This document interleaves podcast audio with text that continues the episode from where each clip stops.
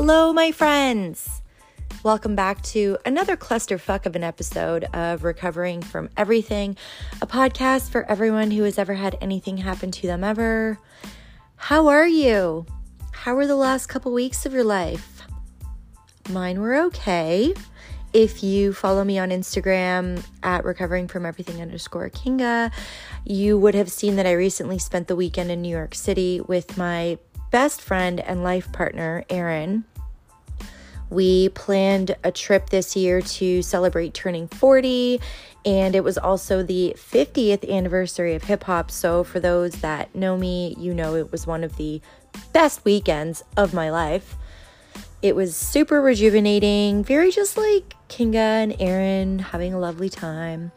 We also went roller skating at the Harlem Community Center, which, my dudes, I cannot recommend enough. Like, first of all, the community property is right on the water. There's a great snack bar. The whole massive property is so well maintained. It's fucking gorgeous. But then roller skating cost us eight bucks two bucks for admission and six dollars for rental and they had music and they even had like roller skating teachers there if you like really really can't skate but that was such a fun addition to the trip and i'm pretty sure we were the most improved people in that building the rink is outdoors, um, but it's covered and like the view is beautiful. And just like next time you're in New York City, it's like a must do activity. Also, our hip hop show at Yankee Stadium was fucking incredible. And I was so excited for like almost all of the artists, and everyone killed it. And there was like you know, a hundred artists, not actually, but it felt like it. And like all they played was like their top, top, top hits. And then there was like surprise guests. It was just the cat's pajamas, the bee's knees. It was amazing. I even dragged Aaron to the apartment building in the Bronx um, where hip hop was born in like the rec room during this party in 1973. And like, that was super special and there was other people there that had made the pilgrimage like the whole weekend was just just the best plus you know I drove there and the drive down was great and the drive home was great and it was tunes and I probably listened to like 25 murder podcasts so I felt really really really great there and coming home which was a nice break from the absolute shitstorm of darkness that had otherwise been living inside me. Now, now, I don't know if you're a believer, but there are six planets in retrograde right now. Okay? Six. Usually there's like none. Mercury goes into retrograde every couple of months, and you know, some of the other planets here and there that we don't really feel as much, but right now there's six. So that's cool. All you need to know about retrograde is that it forces reflection upon us. Whether we are aware of that or not is doesn't matter. I am someone that is aware. So I am someone that has cocooned myself. I've gone inward. Uh, as you know, I've spent the majority of the summer in a mental cocoon, reflecting on my relationships, mostly my friendships, my biological family, and my relationship with myself within those connections. I have made great strides, great strides in some capacities. What I failed to reflect on, however, is my romantic relationship. What I failed to reflect on, rather, is how I am feeling about myself as I exist in my romantic relationship. Now, like, I, I kind of recognized that I wasn't feeling super great about myself, and we'll go into why, but I was just kind of living with those feelings, like just going about my day feeling like I was actually not as lovable as my partner thinks I am. And I didn't realize that these thoughts were becoming heavier and heavier. So, somewhat inevitably, I had a breakdown and am now recovering from an anxious attachment relapse. Dun dun dun! Let's unpack, shall we? Okay, so I don't expect the average person to know what I mean when I say anxious attachment. So I will give you the absolute basics of attachment theory. It's one of the coolest theories in psychology, I think, and has changed my relationship with myself and with others in so, so many important ways. I can't say enough good things about this theory and how much it's going to A, ruin your life at first, but B, help you start to have like the absolute best relationship with yourself and therefore with others. Okay, so in the 60s and 70s, a few psychologists did these relationship tests on babies and their parents. So the tests are a little bit unsettling um, because they mainly have to do with how receptive a caregiver is to the baby's needs and how the baby reacts to their caregiver when they're there, when they're leaving, and when they come back. Anyways, the more receptive, the more secure the baby will grow up to be. The less receptive the parent is, the more anxious or shut down the baby will grow up to be. Okay, that's what you need to know.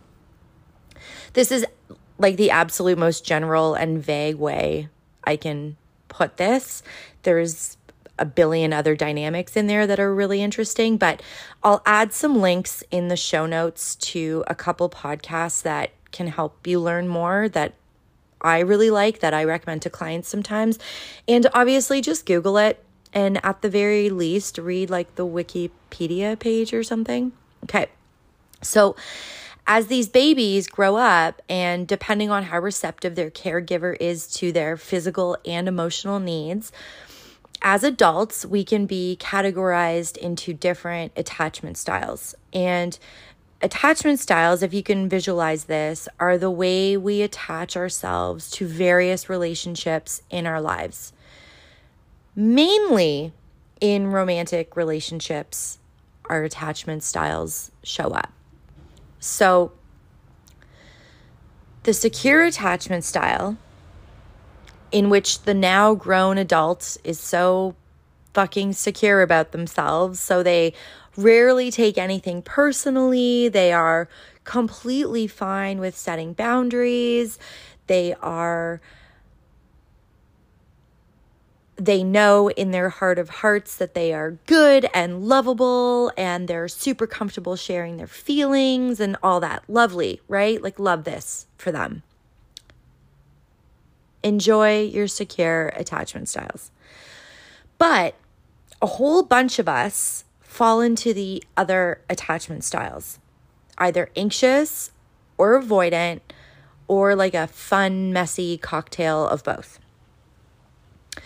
So, the avoidant attachment styles, avoidant attachment honestly hurts my heart because these people seem to not have any feelings. So, as kids, they learn that feelings and needs were not acceptable or inconvenient and they weren't going to be consistently met. And so, as adults, they literally cannot identify their feelings and couldn't tell you what they need from you if their life depended on it. So they've learned that, you know, you can't trust other people to meet your needs and that people are always trying to control you. And so they are like hyper independent. What hurts my heart about this is that they are also longing for a safe attachment where they can feel seen and heard and loved and feel feelings and have needs and express them. But when they are confronted with that, they feel super overwhelmed, uh, like they're drowning, and then they have to pull away. They they deactivate. It's called, and they deactivate in so many ways. getting avoidants to have a difficult conversation with you about the relationship is a fucking miracle. So if you love an avoidant and they stay for an entire argument, that person loves the shit out of you. Okay? End this podcast here if you if that resonated with you. So the anxiously attached people so, anxiously attached kids probably had a lot of separation anxiety, which I am an anxiously attached person. And yes, I had a lot of separation anxiety and sometimes still do. Uh, which was also combined with regular anxiety, where I used to cry myself to sleep as a child because I was afraid of dying.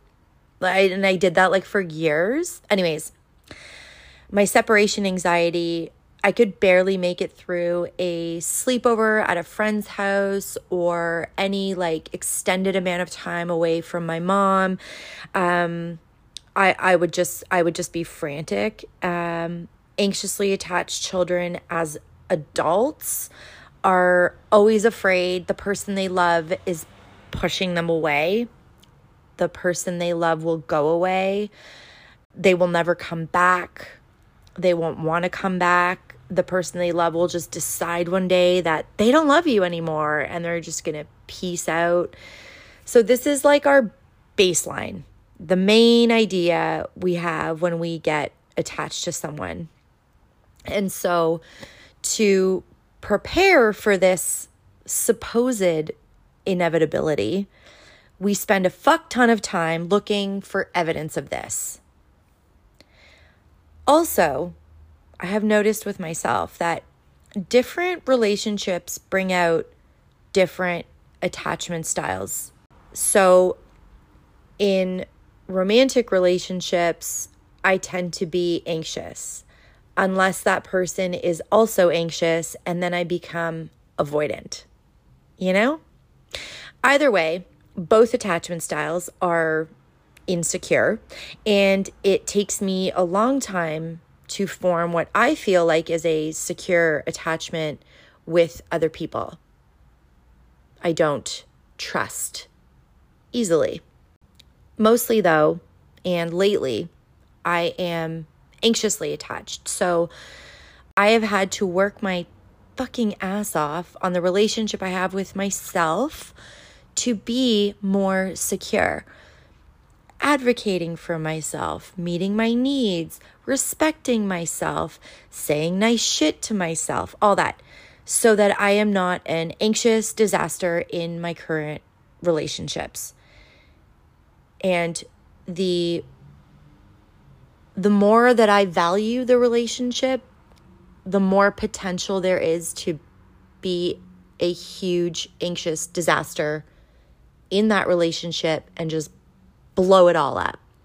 Anyways, this has been years of this, but also years of working on this. Okay. And typically I do pretty well. I don't have major relapses like frequently, but I do have like minor relapses where it's like, I'm I'm I'm not on a good path right now. I need to like I need to shut it down. I need to shut it down. So, uh, a minor relapse, which for an anxiously attached person is called a protest behavior. Okay. The ways that I protest are I will pull away as a way to like punish my partner for like not returning a text fast enough or if the tone is slightly different. And like, I'm I'm hyper aware of these things. So you bet your ass I notice that if my partner or someone I really, really love has used like a slightly different tone, like, yes, I notice that. It's a trauma response and one that I actually kind of love because I am just hyper aware of everything around me. But it's kind of a lot for my nervous system to like always be preparing for the worst and looking for evidence that the worst is about to happen. It's like kind of exhausting. But again, again, I've been really great at noticing this and and nipping it in the bud and also deprogramming it for the last few years and just being like way more secure in myself. Like like I've been really good at this. Mostly. And except for the last few weeks cuz I kind of let that slide a bit. Mm, I kind of let that slide a lot. So, if you suspect you may be an anxiously attached adult, you need to know that you will overreact to a perceived separation. That might sound like psychology woo woo, but like, really listen to those words. We will overreact to a perceived separation. Not a regular reaction to a separation that has just occurred. A massive, giant reaction to a separation that has not happened. You feel me?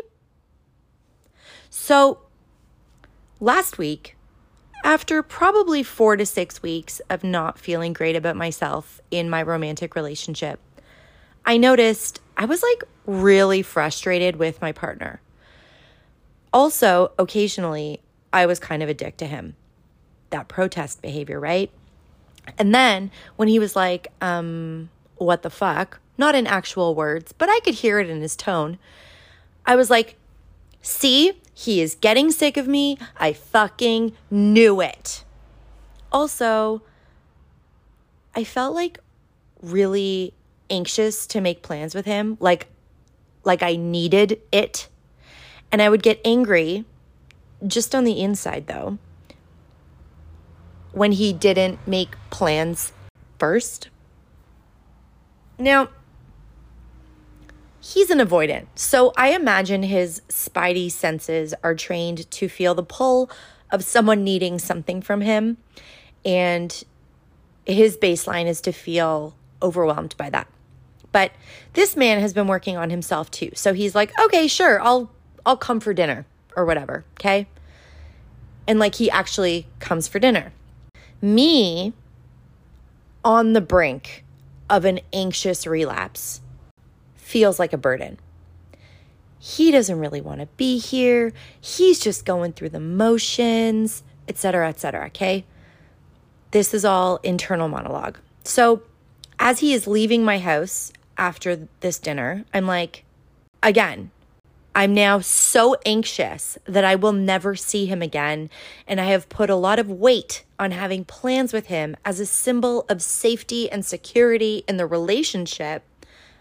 As he's walking out the door, I say, Want to hang out on Saturday?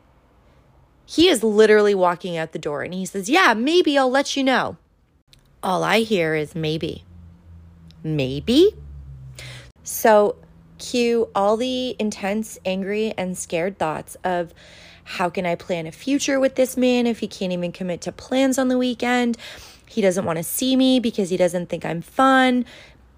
And honestly, last week, he's not wrong. I was not super fun. I don't blame him if he did have that thought. He doesn't even like me. He's just going through the motions, but planning his escape. He fought to get back together and be better together, but realized he'd made a huge mistake and that I'm not as awesome as he made me out to be in his head. Like, just some like really, really, really dark thoughts about myself, you guys, like really dark. And that's the thing about having these insecure attachment styles, either anxious or avoidant, is that it all comes back to how you see yourself. And the best mirror of how you see yourself is how you show up in a relationship, how you feel about yourself in a relationship. So, I'll spare you some of the details of my very quick and steady decline into a full anxious relapse, but it definitely culminated in my standing in his kitchen, sobbing, pointing my finger at him, and saying, Just admit it. Just admit that you don't want to be in this. You think I don't notice all of your signs, but I do. Just admit that you don't want to be together anymore. And this poor avoidant soul, keeping his shit mostly together, doing the things he hates the most in the world, confronting feelings, and now drowning in my tears, says this next sentence. This is why I love this man. This next sentence is why relationships are so helpful to your own healing. The sentence that calmly came out of his mouth was Kinga, the only person in this room talking about not being together is you.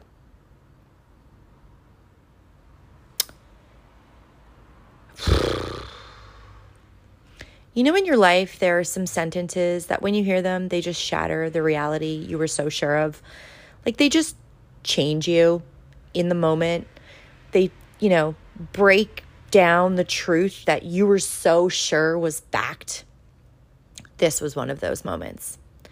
The reality that I had been so wrapped up in, the reality I was gathering all this evidence to prove its truth, disappeared. Was invalid. Fuck. He was right. And it's strange because in other relationships, I'm pretty aware of how I'm showing up in the moment. It doesn't always change the way I behave in the moment, but I fairly quickly can hone in on how I'm feeling and why. And like sometimes I can even laugh at myself and be like, oh my gosh, my anxiety is so triggered right now. Like, oh my gosh, that just made me feel so anxious. Or like, oh my God, I feel like an elephant just sat on my chest. Like, haha, la la la la la. But in the past couple of weeks, I have accepted everything I thought to be a fact. And in the past few days, doing an inventory of my thoughts from the past few weeks, there's some alarming stuff, you guys. Some alarming stuff. For starters, I've been really mean to myself about my physical appearance. I've also been focusing on the ways in which I feel like a burden. I have also been focusing on how much he does for our relationship and how little I do. I've really just been focusing on myself, to be honest, very self centered, very angry, very angry, and looking to fuel that anger a lot. And it's all fear. Like, I know that the old anxious fear that the person I love will just get up and walk away and never return because I suck. So, okay, how do I recover from this? How does one climb out of an emotional rock bottom? I really like to use the term right size.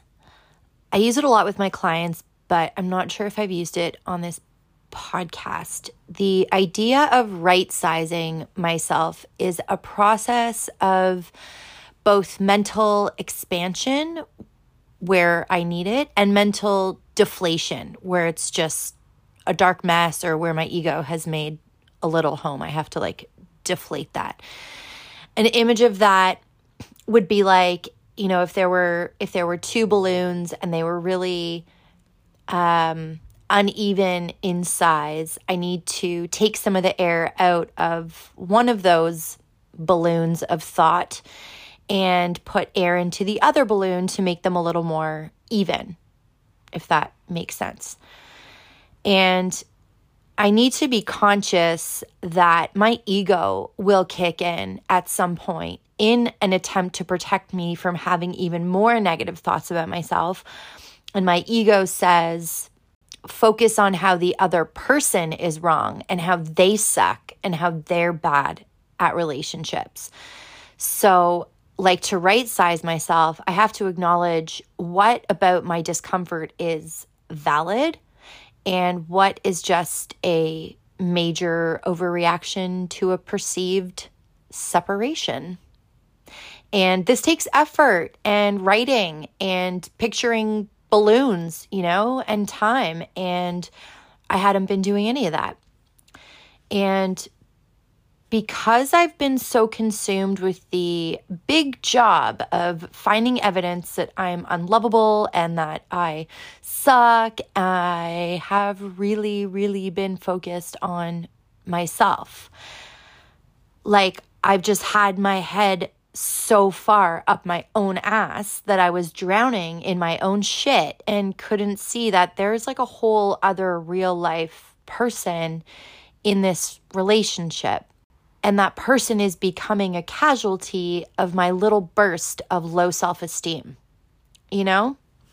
So, part of the work I'm doing is to actually listen to the thoughts I have about myself and look for evidence to the contrary and, and very specific evidence.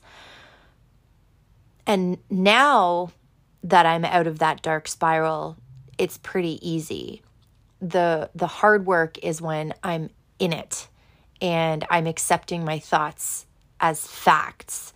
But that's really when I should have pumped the brakes there's definitely something to be said about how you see yourself and how much fear that can bring up.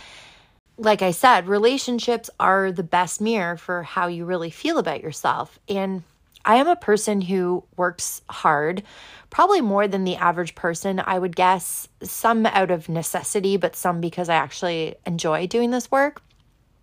But I work really hard at self awareness and valuing myself and my needs and protecting myself for sure. But it is clear that there is some stuff that still lives in the shadows.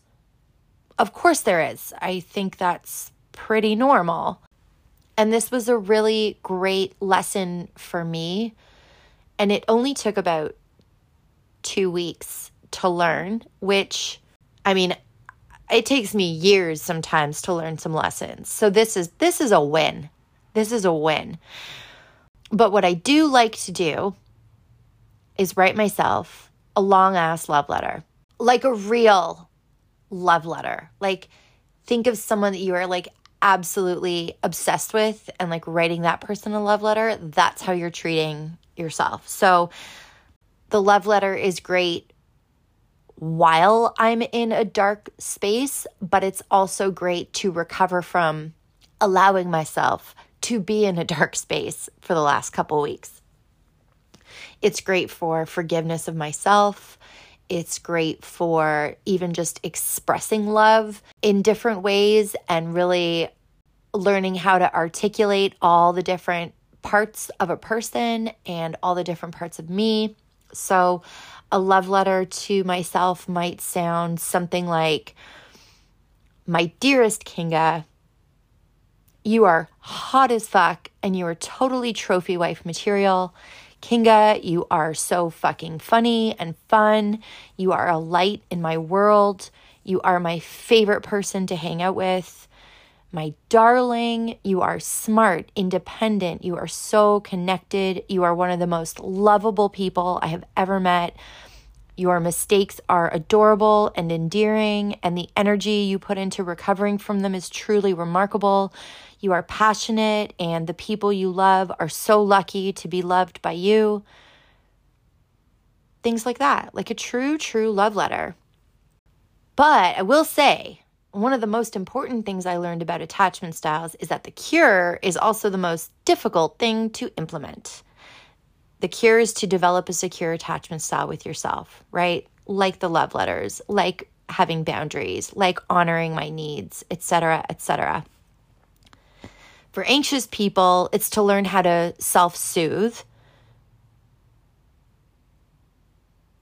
which if you've been listening to this episode can take weeks. And for avoidant people, it's to learn to identify and accept your feelings and needs. But you basically have to actively love on yourself and to meet the needs that you have that weren't met before. And this can be excruciating because it is our instinct is to look at someone else's behavior. But if we reel ourselves in for a minute and come back to yourself, is the majority of your problem just of your own making? You know? Are you having a burst of low self esteem right now? Maybe. But you know what's so fucking hilarious in all of this? As I process things out loud and as I become more aware of how I behaved in the past couple of weeks, and like some of this shit, I'm like, oh my God, like who was that person? Oh no my partner still thinks I am fucking perfect. Like, isn't that the best? Like, I emotionally tortured this man for like 20 minutes of tears, uh, plus one week of sulking. And he's just like, yep, that's my girl. There is one thing that you should know about avoidant and anxious relationships. Well, a couple of things, I guess. Avoidants and anxious people are attracted to each other. Fun, right? In like a like a sexy mental torture way. Avoidants are attracted to the anxious person's ability to wear their hearts on their sleeve and express things so freely and the depth at which we experience intimacy. They love that. Scares the shit out of them, but they love it. And anxiously attached people are attracted to the control and the calm and the independence that avoidants have. Again, makes us fucking crazy, but we really admire it deep down. These pairings are so common that it even has a name. It's called the anxious avoidant trap. Because as much as the person's qualities make us super fucking uncomfortable to the point that we want to crawl out of our skin, we do admire and respect and love these qualities. The other person has the qualities that we are missing. And the only way that it's not an anxious avoidant trap, the only way that this can work is if both people are working on becoming more secure within themselves. Two people work on themselves and it ends up benefiting the relationship. What a concept!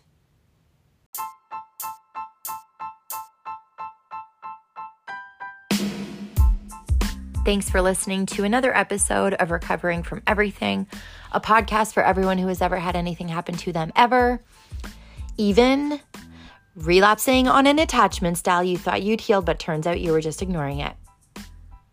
Love you. Actually, love yourself, but I love you too. And Google attachment styles. You won't be sorry. Well, you will, but then you won't. Okay, I'm hanging up now.